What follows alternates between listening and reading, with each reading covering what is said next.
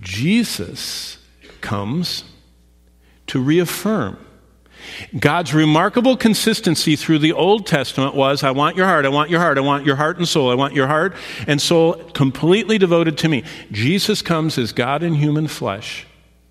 And let's turn to Matthew 6 because Jesus consistently reaffirms. And that's the context.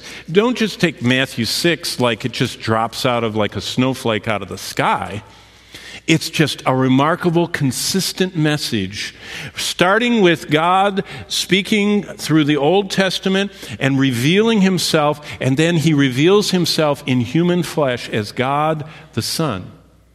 And Christ consistently continues the Father's desire that we come with all of our heart. And, and I'll just read through these quickly. Matthew 6 33. But seek ye first. First. That, that word describes foremost, at the front, at the top, chronologically before everything else, in priority higher, foremost. That's what he wants. Seek above everything else God's rule in your life and his righteousness.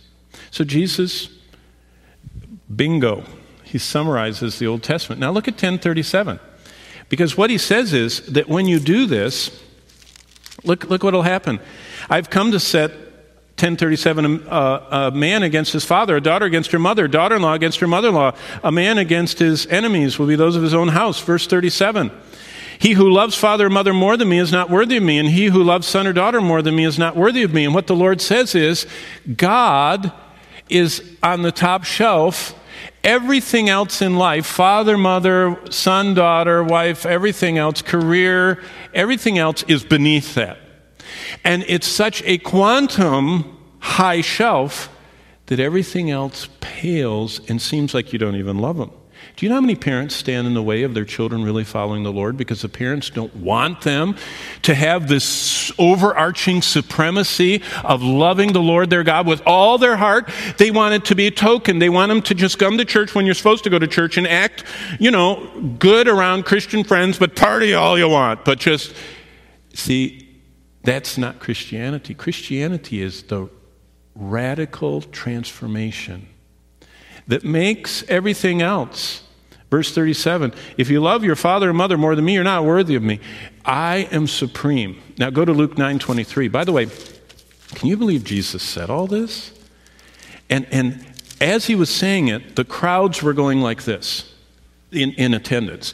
It got toward by the time we get to, to the middle of Luke, it says the people were trampling trampling and tromping on each other because there was such immense, in fact, the scriptures use three different levels. First, there were big crowds, then, there were massive crowds, then, there were uncountable crowds. There are three different levels that the Gospels record. What I wonder is were they listening? Because finally, the crest of Christ's ministry is in John chapter 6. And Jesus looked at them and said, You can't be my disciple if you don't eat my flesh and drink my blood. In other words, you have to, you have to partake of me. This is not association, it's personal. And in that context, look at Luke 9, because this is what Jesus was saying. Luke 9, whoop, let me turn the page to 23.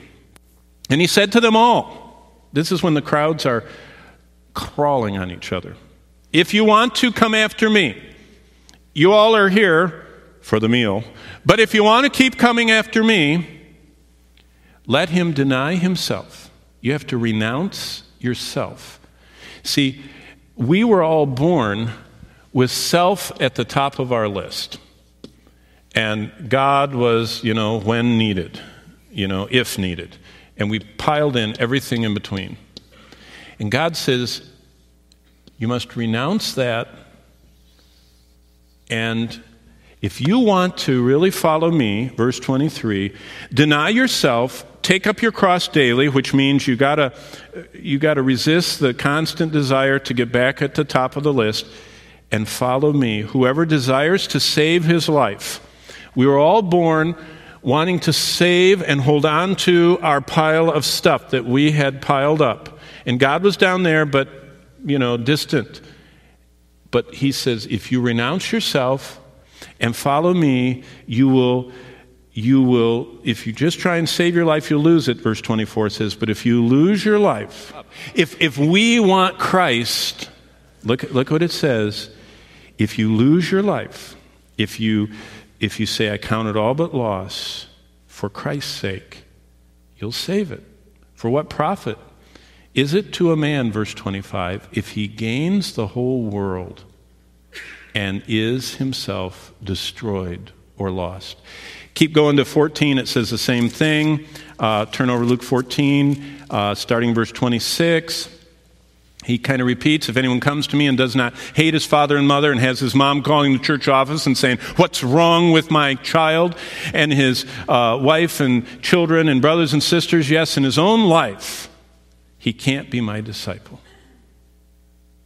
that's did you know people by chapter 14 they were standing out there and they went what did he just say and the crowds diminished and it says in John 6 66, that most of his followers stop, stopped following him.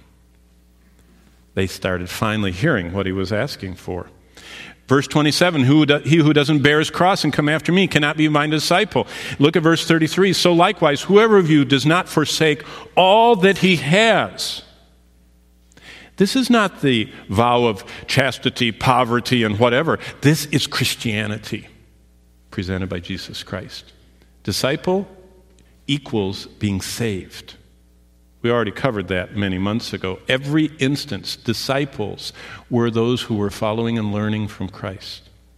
He said, if you want to be born again, you have got to respond to my call and continue seeking me to be first. And, and we could go through this, but the bottom line, how we got to this is Thy kingdom come.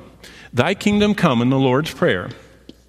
Thy kingdom come is me asking God in the circle where I stand to control me.